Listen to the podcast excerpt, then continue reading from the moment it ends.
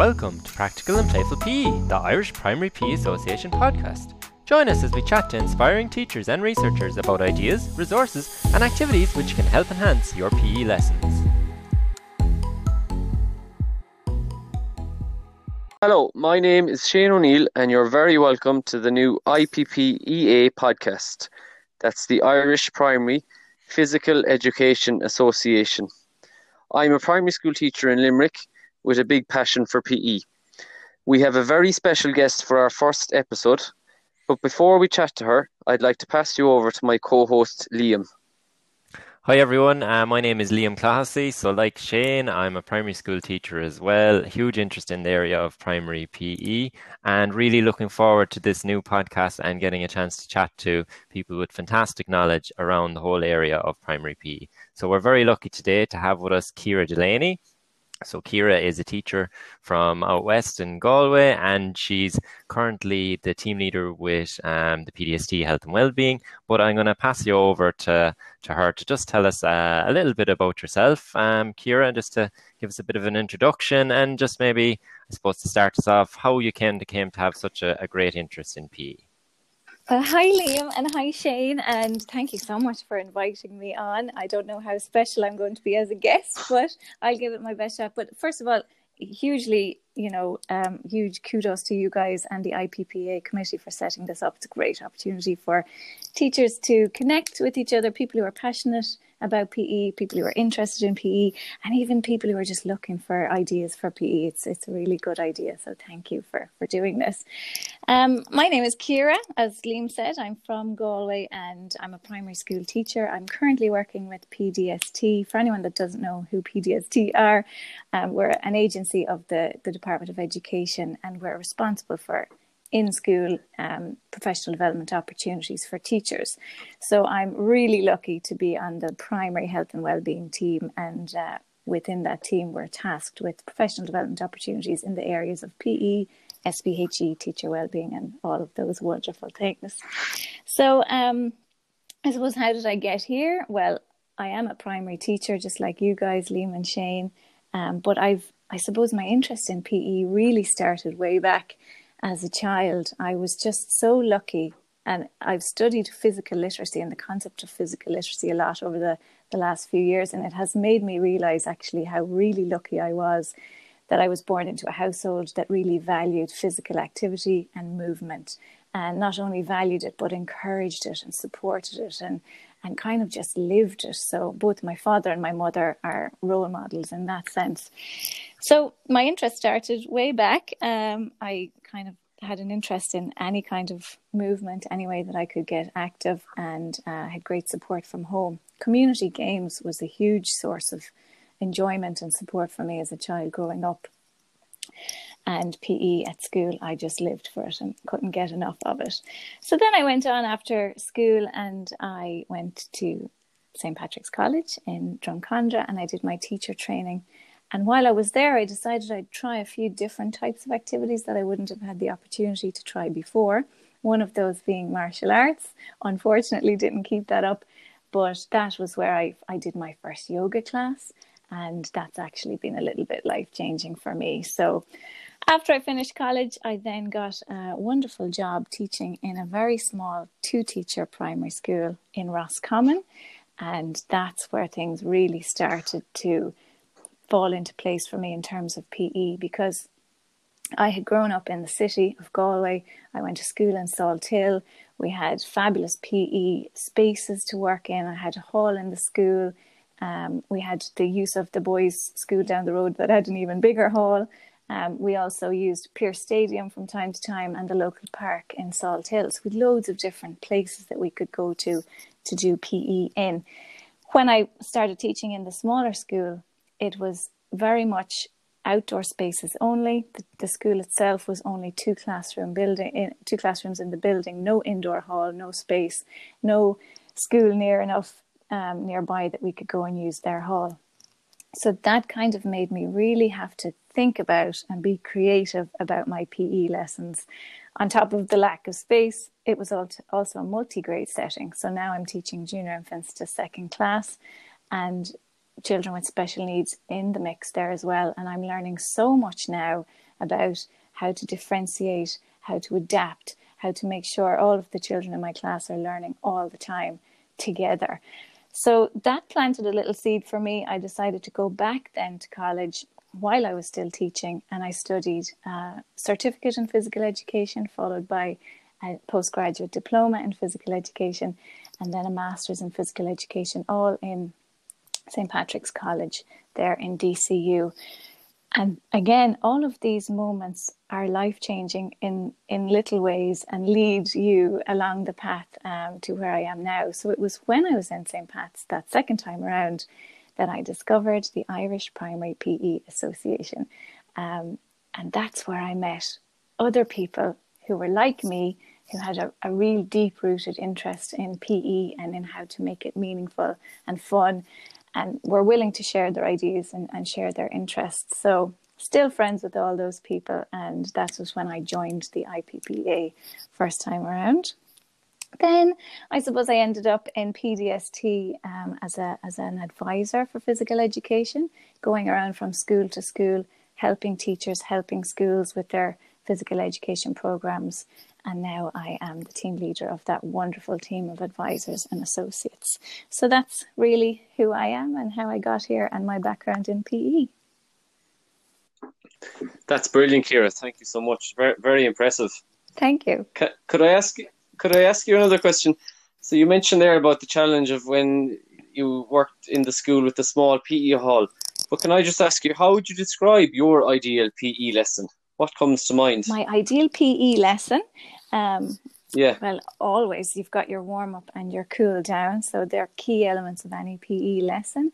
Um, and then in the middle, then is your main activity, and that really depends on what you want to teach the children in the class that you want to teach. What are their needs? What you want them to learn, and where you want them to go in the lesson. So start with your warm up, fill up the middle. Um, there needs to be an element there of fundamental movement skill development and also lots of fun and lots of activity. And then just before your cool down, some opportunities for reflection, observation, watching each other, and definitely filled up with uh, opportunities to cooperate with and learn from each other.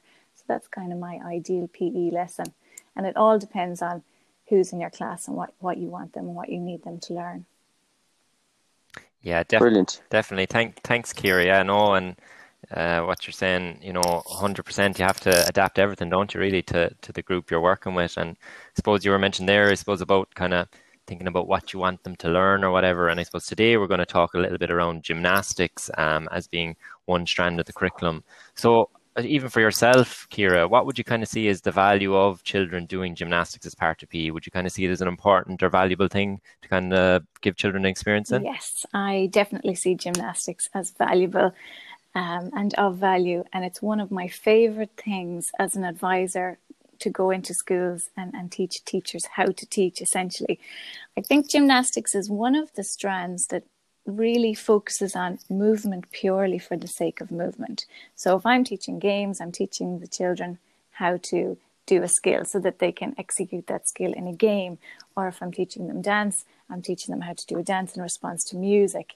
Um, whereas gymnastics, you're teaching them how to move just purely for the sake of moving in different ways. So you know, it it definitely promotes all around physical development, muscular strength, joint flexibility, balance, coordination, and all of those skills are essential for everyday living. But it, for me, a gymnastics lesson is just children learning how to move, how to move in different ways, and how to move purely just for the sake of of moving um, in time and space. I love it.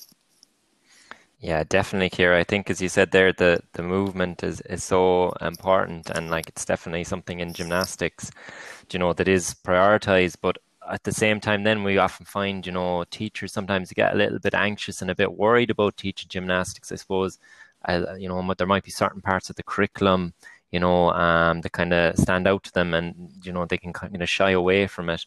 Um, you know, even things like the rolling and that. What would you kind of say to those teachers that are, you know, get that little bit anxious or a little bit worried when they see, oh, gymnastics now over the next couple of weeks? I would say that is completely understandable. And a lot of teachers actually do feel a little bit worried about teaching gymnastics. So my, my first piece of advice to a teacher who is a little bit worried about teaching gymnastics is what do you think about when you think of gymnastics? And if you think about a big square indoor space full of Olympic gymnasts and uh, balance beams and all of those things, parallel bars, if that's what you think of when you think of gymnastics, then that is the source of your worry.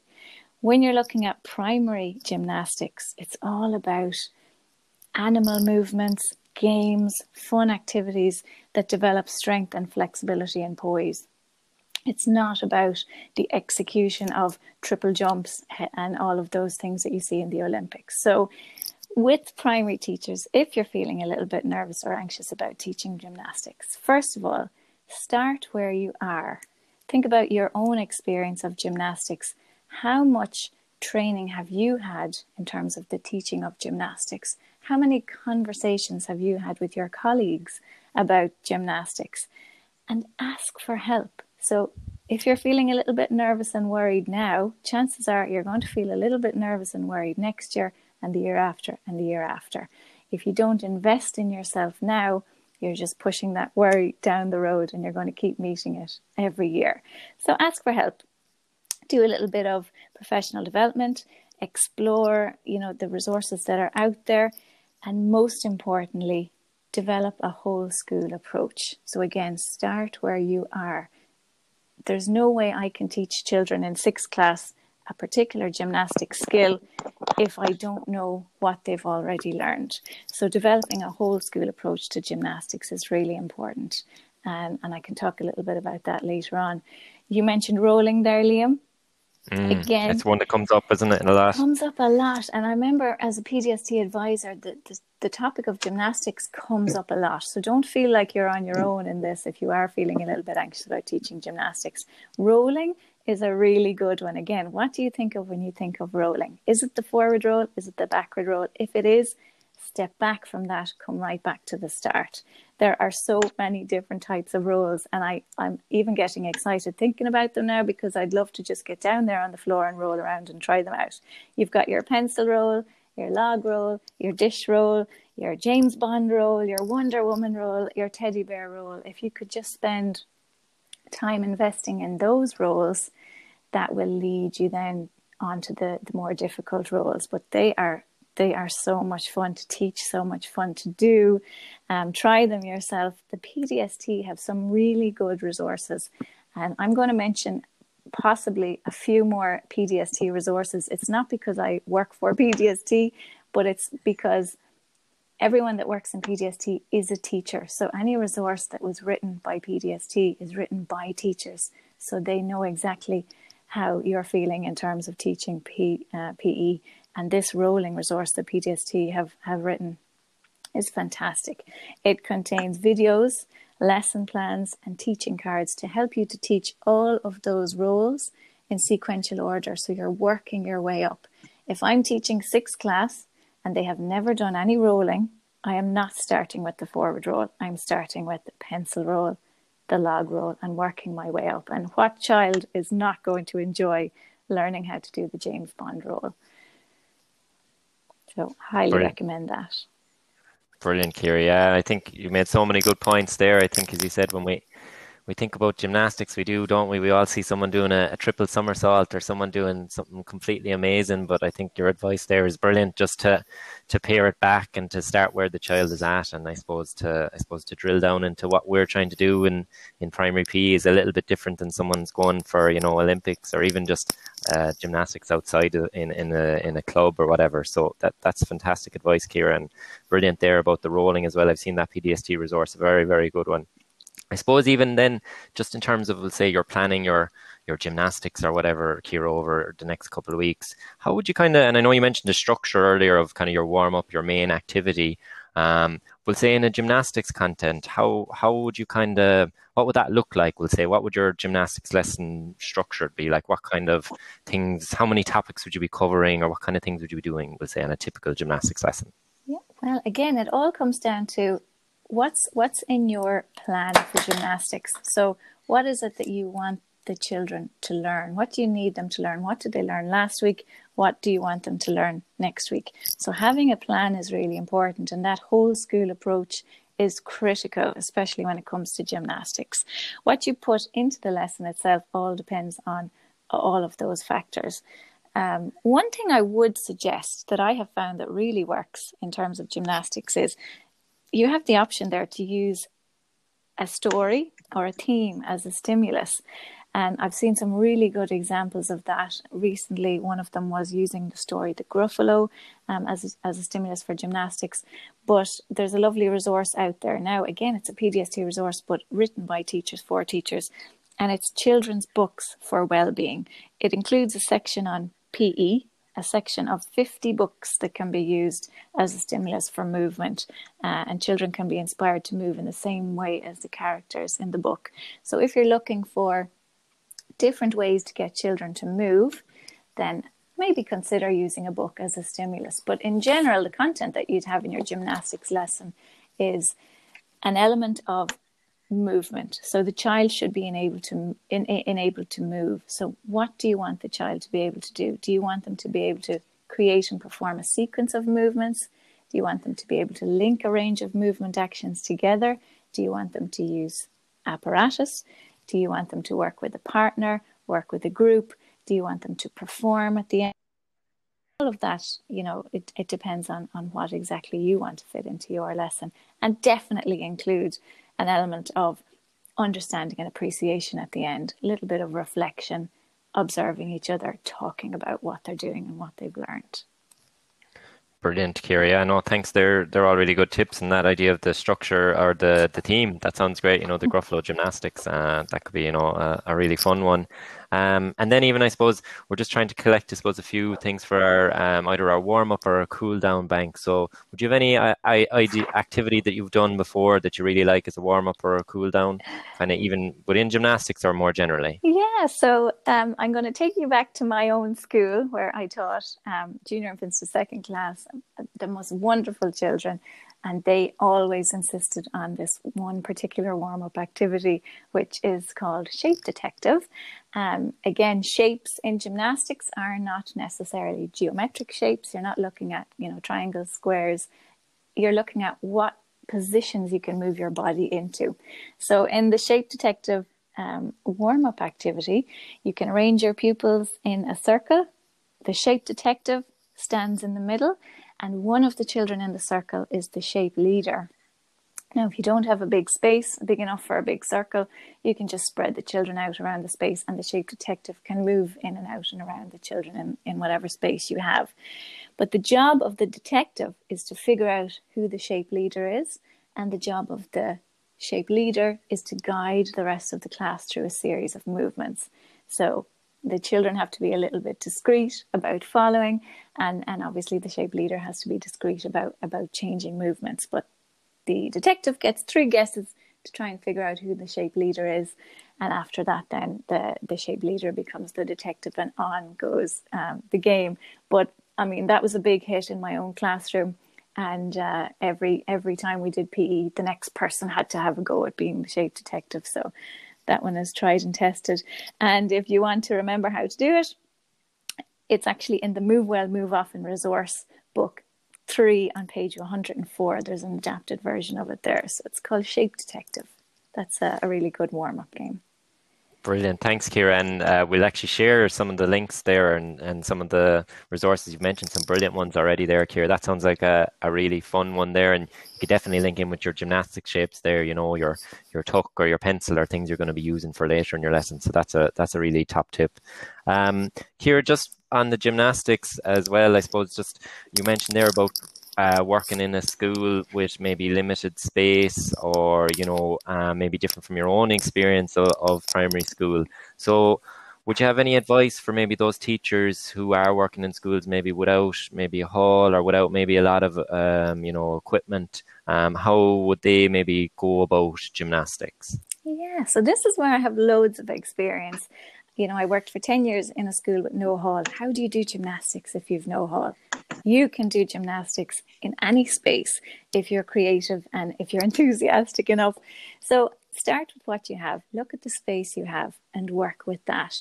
Don't be afraid to do gymnastics outside if the weather is good. If you've got a grassy area, it's lovely to do gymnastics on. So don't don't you know limit yourself to only doing gymnastics inside. It is possible to teach gymnastics in your classroom. That's what I did in my classroom for years and years. You just need to be creative and you know the children can help you out a lot in, in reorganizing the room and getting everything set up. You might need to consider using a station based approach. So if you have a small space, you can't have the children all doing the same thing at the same time. So you might need to arrange the room into stations where the children can do little activities at each station. And that way, when they come to a particular station, you can really focus on helping them with that skill at that station. Um, I have a little resource out there on the internet called the Fun Gym Circuit. So you could Google that and, and see what I'm talking about there. And then also consider who might be in a position in your school to support you. Could you, you know, tap into the other teachers that are in your school? Do you have an SNA in your classroom that you can, you know, get to, to help you with with the the gymnastics, depending on what kind of space you have? And then one thing you might consider is using yoga to complement your gymnastics program as well, because I find with yoga is it can be done in nice small spaces. But if you're looking for recommendations for resources, having worked in a small school with very limited space, two resources that I would recommend um, in, in terms of apparatus gymnastics mats.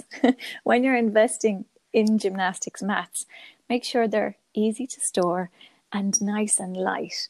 Um, because you can have these really big, heavy gymnastics mats that are really just a pain to carry around and store if you know of a school down the road or in the town that already purchased gymnastics mats, ask them, can you go and have a look at what they've bought so that you know what you're buying without just buying them um, off the internet. So, not too light, not like a yoga mat, but proper gymnastics mats that are just nice and light for, for the children to carry. For my own school, I had to store the gymnastics mats in my classroom. So making sure that they were nice and compact was important. And then we also had these lovely benches. All I had was two benches. That was enough for us. And they had this lovely foam top on them where the seat was. So they were nice and soft. And when you flipped the bench over upside down, there was a balance beam on, on the underside. So if you're short on space and you need a couple of bits of apparatus, just a couple of mats and a couple of benches. And that way you can do your station teaching um, without having to have a mat for every child. So that's just a little bit of experiential advice. Definitely, Kira. Yeah, no, great, great tips there. Yeah, and I think the that's a good one about the mats as well, that they're easy to move around. So whether you're doing them in the class, you know, room, as you said, you have to move them in and out, you know, if you are using your classroom, or even we've seen a few schools maybe bringing them outside onto the grass when the weather's a bit better or things like that. So it just makes it a bit more manageable. Yeah. Great, great tip. I think, there. I think it's critical because if you have gymnastics equipment that's really cumbersome to take in and out, it's going to put you off trying to yeah. teach with it. Yeah. Very good, Kieran. Uh, just the last one I'm going to ask you here um, before I'm going to pass you on to Shane is just, um, just even just for a small bit, I suppose, around maybe digital technology, Kira. Is that something you've integrated with gymnastics, or I suppose in the current times, you know, we're we're doing a lot of digital technology, but it could be in a more general context of your PE lesson as well, gymnastics. Um, is digital technology something you've kind of ever come across or used within this context? Yeah, well, I think at the moment it's it's all about digital technologies. We're all teaching remotely at the moment, so digital technology is really coming into uh, play at the moment. Video is one of the most basic ways that you can use uh, digital technologies.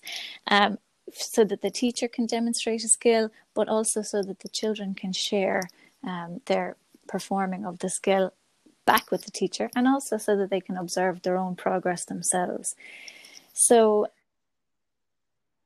I mean, in terms of other digital technologies, teachers will know themselves. Teachers have really invested in in their skills um, at the moment in order to be able to teach children remotely. So, but I would not underestimate the use of video um, in in PE lessons. Definitely, yeah, definitely, Kira. I think, as you said, if the school does have um, an iPad, even if it's just one or whatever, it's certainly something that you could think about adding in. Brilliant, brilliant insights there, Kira. I'm going to pass you on to Shane. He's just going to chat through a few other bits there. Like I think you even brought up yoga as one of the areas. I think, um, you know, that we're we're very interested in as well. Thanks, thanks, Liam. So, Kira, the next area we kind of wanted to have a chat with you about is mindfulness. So it's, it's, certainly at the in the current time. There's there's a lot of talk in the media and, and a lot of celebrities as well are, are promoting this mindfulness. So I suppose what I wanted to ask you first of all is is there a way of including mindfulness in PE, in your opinion? And in addition to that, if if you if you think there is, what activities would you suggest or recommend? Well, Shane, you're absolutely right. There is a way that you can incorporate mindfulness in PE actually mindfulness can be included in anything and that's the whole point of it. Um, i can turn queuing in the bank or being stuck in traffic into a, a mindful moment. So definitely you can infuse any single thing that you do in the classroom or outside of the classroom with mindfulness. Mindfulness it's all about learning to direct your attention to the experience that you're having as it unfolds. So you're not focusing on the past, you're not focusing on the future, you're very much in the present and enjoying and taking from that moment whatever there is to take from it. Um, so rather than worrying about what happened before or what might happen, you're actually much better able to enjoy the, the present moment, and that enables you to respond more skillfully to anything that might occur. So rather than just reacting um, and getting frustrated or not enjoying the moment, you're able to respond to what's happening um, with more awareness. So it's definitely something that you could fit into physical education, and I think it would be really, really useful. A um, couple of different ways that you can do it. You can incorporate some mindful breathing activities. So before you start the lesson, a lot of children get so excited about physical education, um, going down to the hall, going outside, that they've got all of this energy, and it's really good to be able to harness that energy. So begin the PE lesson by bringing the children together and bringing them to that sense of stillness so that they can focus on what they're about to do. And mindful breathing activities are really, really good for that. So that's just simply focusing on the breath as it moves in and out of the body, maybe adding counting to that movement of breath so that again you're slowing down the breath, maybe adding some movements to synchronize with the breath. And it just really helps the children to calm down. And it works anytime in the PE lesson, outside the PE lesson, even for the teacher themselves, getting them ready for PE. So, mindful breathing. Again, if teachers are looking for a resource, um, the PDST Health and Wellbeing team designed a breathing resource. Um, it's entitled Breathe Self Regulation and Relaxation Techniques for Children. And there are some really lovely breathing activities in there teddy bear breathing, shoulder breathing, snake breathing. Um, and teachers can download that resource for free and even print off some of the pages in their classroom as posters or send them home um, for remote learning as well. So start with the mindful breathing. Another thing you could do is you could incorporate some mindful stories. So, again, if you're using stories as a stimulus for movement, you could guide the children to, through a mindful story as, as a meditative practice and get them moving in a mindful way.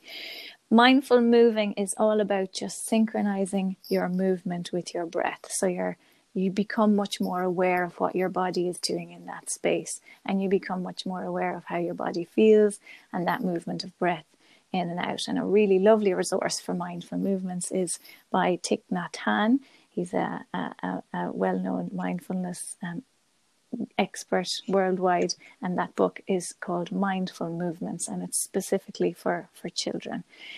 Um, so that's it. Yeah, I would definitely say give it a go. Um, learn a little bit about mindfulness yourself become a practitioner of mindfulness yourself before you attempt to to bring it into anything that you do in the classroom because that way it's much more authentic and when you practice mindfulness you become a mindful person um, and that that you know is translated into how you then teach mindfulness so definitely invest in Brilliant. yourself before you start to teach mindfulness in the classroom.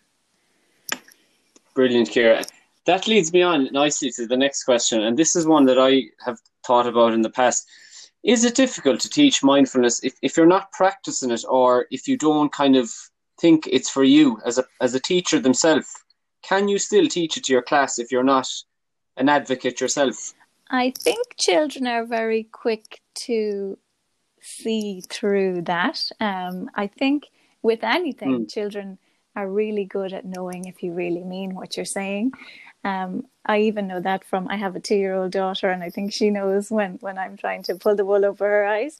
But no, to be serious about what you've asked, it's mindfulness isn't necessarily difficult to teach, but it is much better and it is much more authentic if you practice mindfulness yourself before you begin to teach it because that way it's much more natural it's not forced it it almost becomes part of who you are and you become a role model for it so when i practice mindfulness i become more mindful and and i become mindful in everything that i do and that then translates much better than if i'm just teaching mindfulness for the sake of teaching it. But it is not difficult to learn. So I always ask teachers, what is the most valuable resource in your school? Is it your gymnastics mats? Is it your iPads? No, the most valuable resource in your school is the teachers. So if you're going to infuse something new into your school, invest in yourself, invest in the teachers, and maybe complete a summer course or um, you know an evening course i know mayo education centre run courses in mindfulness every year they're really popular um, the sanctuary in dublin runs the mindfulness in schools project.bees and pause Paws b programs. Um, or you could invite a mindfulness practitioner into your school to train the whole staff. So um, it's not difficult to learn it's not difficult to teach but it's much more authentic if you if you have an understanding of it yourself. Fascinating thank you. Um okay so the next thing i wanted to kind of speak to you about what is and again it, it ties in with mindfulness but obviously the current times are very challenging and and teachers are, are again working from home. So have and hopefully we'll be back sooner rather than later but have you any advice for supporting teachers in these current times? Because well-being has never been more important and we're all conscious of it but would you have any specific advice or words of wisdom for supporting teachers in these difficult times. Yeah i have some advice. So if anybody is listening, I'd recommend that you quickly grab a pen because um, I'm going to give you some really practical tools here that you can use to support your well-being and even the well-being of pupils and, and parents in your school. But you're right, Shane this what we're going through at the moment it's we're in it a lot longer than we expected to be it's really challenging in so many different ways and it is impacting on our well-being in lots of different ways so we need to first and foremost recognize that that that this is uh, having an impact on us but well-being is something we should always strive to to look after whether or not it's dur- during this current time in the pandemic or afterwards you know, as a teacher, I've met hundreds and hundreds of teachers. They're very special people. They're extraordinary people. They're not like everyone else. I, I say this all the time.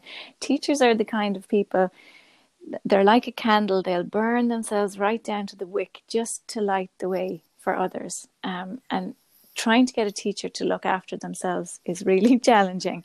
So I'm going to start right there. As a teacher, ignore any negativity that you hear at the moment. Um, it's not justified. You are doing a brilliant job, and it's really difficult at the moment. So, there's a couple of things that you can focus on for your own well being. And then I'm going to give you a list of, of places that you can go and things that you can tap into when, when you need some extra support. First thing I'd recommend is focus on your relationships so, as a teacher in a school, relationships with other teachers are really important. We have those incidental conversations. You know, you can talk about things that are happening or things that are going on, and, and you don't really pay much attention to those conversations, but they're really, really important. So, try to focus on alternative ways that you can foster that sense of belonging and connectedness at a time when we're more isolated and we're all working from home or remote doing remote working. Um, try to continue to stay in touch with your colleagues and your friends and your family. Nothing beats a phone call. You can text and text and text, but I think if you pick up the phone and, and have a five minute phone call, it's it's so much more beneficial. So first and foremost, focus on your relationships and prioritize those relationships. Secondly, take time every day to relax. And that's really important. This isn't just kind of sitting down and, and, and mindlessly watching TV. This is more focused relaxation. So, really, really focus on paying attention to your body and what it's telling you. Try to recognize when your body and your mind feel stressed and, and what those symptoms are. Take some deep breaths, concentrate on letting go, and definitely carve out some time um, for yourself to relax. Third thing I'd recommend is try to maintain a work life balance. It's really hard at the moment. You know, you're working from home, you might have little ones at home, you might be caring for other people in in your home, you mightn't be able to get out and care for the people that you want to, and all on top of teaching at the same time as well. So it's going to be essential for you to develop new routines and structures. This is going to give you a sense of safety and control. So create those boundaries around your working times. Don't be looking at your emails right before you close your eyes to go to sleep. Create a boundary around what is your work time and what is your home time and be realistic about what you can and can't do at the moment given your kind of unique and personal circumstances. Um, try to be creative if you can. Try to move as often as you can in as many different ways as you can if you're going to make a phone call, maybe go for a walk, plug in your earphones and make the phone call as you walk. And definitely don't go a single day without getting um, physical activity and movement in. And, you know, appreciate yourself. Teachers have had to adapt their teaching a lot over the last nearly a year at this stage. So that's a very short period of time to change the entire way that you practice um, teaching. So Schools need to recognize that. Teachers need to recognize that and all of the effort that has gone into this. And that needs to be celebrated and acknowledged. And teachers need to be able to speak about all of the effort that they've put in and, and to share how they're feeling about it all. After all of that, or even before all of that, and during all of that, know where to go to look for help. I don't know if your listeners are aware, but the Department of Education has what's called the Employee Assistance Service, and that's a free counselling service that's available to all teachers and their families. Um, so, your spouse, your civil partner, any dependent that lives in your home who's over the age of 18 can also avail of this free counselling service. Um, the Department of Education recently changed the people who are contracted to provide that service, and the new service is called Wellbeing Together. So that's what I need you to write down with your pen Wellbeing Together. It's the new provider of the Employee Assistance Service. It's available to support you by telephone 24 hours a day, seven days a week, 365 days a year. And you can free phone that number. It's 1 800 4 11057. Wellbeing Together is the name of that service, and it's a free counselling service for teachers. Um, in addition to that helpline, you can also register on the website, and it's a really, really good website. So this this current um, provision of employee assistance is much more expanded upon than the previous iterations that we had before. The new online support includes well-being webinars. Um, you can sign up to online gym classes. I think I had a look at the calendar there of gym classes for next week, and you can do up to five different classes a day if you like. Um, Pilates, HIIT, yoga, morning energizers. There's even some mindfulness there, Shane, if you want to give it a go. Um, co- combat fitness, body weight. So this is all free. This is all what you're entitled to as a teacher as part of the employee assistance service. And there's also some guided sessions on there to help you reduce anxiety or relieve stress or to help you to feel better. So definitely check that out. It's called Wellbeing Together. Um, another one then is the HSE Minding Your Wellbeing um, series. It's an evidence based program There are five video sessions online, and again, you can learn more about mindfulness, gratitude, self care, and resilience, and that's provided by the HSE Health and Wellbeing team. Uh, more support out there from NEPS, the National Educational Psychological Service. They, I mean, the department understands at this point that that teachers need this support, so they commissioned NEPS to to develop these supports for teachers, and they have also provided guidance uh, on how to support pupil well-being and parent well-being. So again, just Google NEPS well-being um, resources online, and you'll be able to find those. And then finally, I again coming back to the PDST, only because I happen to work on the best possible team in the world with the most amazing people who are completely dedicated to the work that they do. Uh, PDST Health and Wellbeing Advisors, they can give you support in any area of wellbeing. Um, there's an online wellbeing hub. You can get bespoke support over the phone or by email. Um, PE team and SPHE team are both doing pop in clinics, they're called at the moment. So you can just pop into those clinics 30 minutes, meet other teachers, chat about what's working for you, get some new ideas. And also, you can access all of the PDST resources online as well. So, there are just a couple of things. I know, Shane, I've thrown a lot out there, um, but my most important message is teachers just sit back, take a breath, look at what you've already done, look at all of the efforts that you're making, look at look at the change that you're making possible in the lives of the children that you teach every single day and really look after yourself because times are not easy at the moment. I couldn't agree more, Kira, with all of that. So much information. Thank you. I I was getting the links as you were talking, so a lot of them will yeah. be in the show notes with the podcast. But there was so much there that you shared. Thank you. I, I really agree with the idea of phoning the person as opposed to text. I think it's so important at the current times because we're social beings and we're not getting to do our normal routine. So I really must yeah. say I, I thoroughly agree with that. That a phone call, even if you pick one or two people each each week that you're going to contact, because we need it in, you're, the current you're absolutely times. right. And Shane, we so never have time to ring these people but that's that's only what you think. You actually yes. do have the time, and once you make that call, you'll never regret making yeah. the call. Yeah. True. Covered mindfulness, and we, we've we've spoken about teachers and their well-being and how we need to look after ourselves. So just a little bit, could you just maybe have a little, a couple of points on yoga and why you feel it's it's it's beneficial for children right. in the PE well, curriculum? Um, yoga is also good for for teachers. So add that to the list there of, of well-being supports.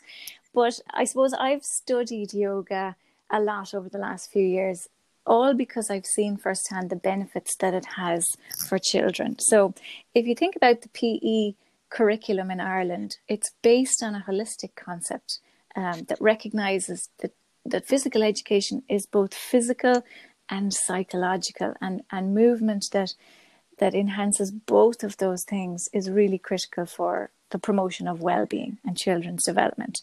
So if you look at the aims of yoga, it's the very same. The PE curriculum advocates a holistic approach, and yoga aims to integrate body and mind in order to improve health and quality of life. The reason I feel that it works really well in PE is because it's gentle enough that it works for every body. So it can be adapted to suit the needs of, of everybody in that classroom. It can be adapted to children with special and additional needs, and it can be adapted in all sorts of different ways.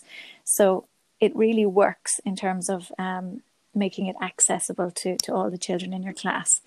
But it can also be used in small spaces and it simultaneously promotes strength and flexibility and coordination and posture and all those wonderful things that you're learning in gymnastics, but it does it in a way that also brings about a sense of calm and control and peacefulness and concentration and stillness. So that's why I think it really works because the children are moving and they're also becoming still, if that's possible. You can be moving and also be nice and calm and still in your mind. It's all about that awareness. Um, yoga is the connection of the body and the mind and that integration of breathing with movement and then in gymnastics you're moving purely for for the beauty and joy of moving. So yeah, they're all completely intertwined. Yeah. Mm. Yeah. So, Kira, unfortunately, we're coming to the end, and it's it's been fascinating. I'd say we could go on for another hour, but oh. we better we better wrap it up. Thanks, Shane, and thanks, Liam, and thanks everyone so, for listening. Brilliant insights there, um, you know, for myself and Shane, definitely, but hopefully for a few people listening along as well. We hope that anyone listening along enjoyed it. This is our, our first of hopefully many uh, Irish Primary PE Association podcasts. So if you have any feedback, I'd be delighted to hear it or any suggestions for other future guests. Um, we will link to all the resources that Kira mentioned. Again, there's so many fantastic ones, so we'll link to those in the show notes. And other than that, yeah, we look forward to um, seeing you again um, at another Irish Primary PE Association uh, event or podcast. So, yeah, thanks everyone. Thanks, Kira. Thank you so much. Thanks, guys. Slán. Bye bye. Thanks, Kira. Thank you for listening to today's Practical and Playful PE podcast. Don't forget to check out the Irish Primary PE Association website, www.irishprimarype.com, for loads more primary PE resources and support. Also, follow us on Facebook, Twitter, and Instagram for updates and details of upcoming PE events.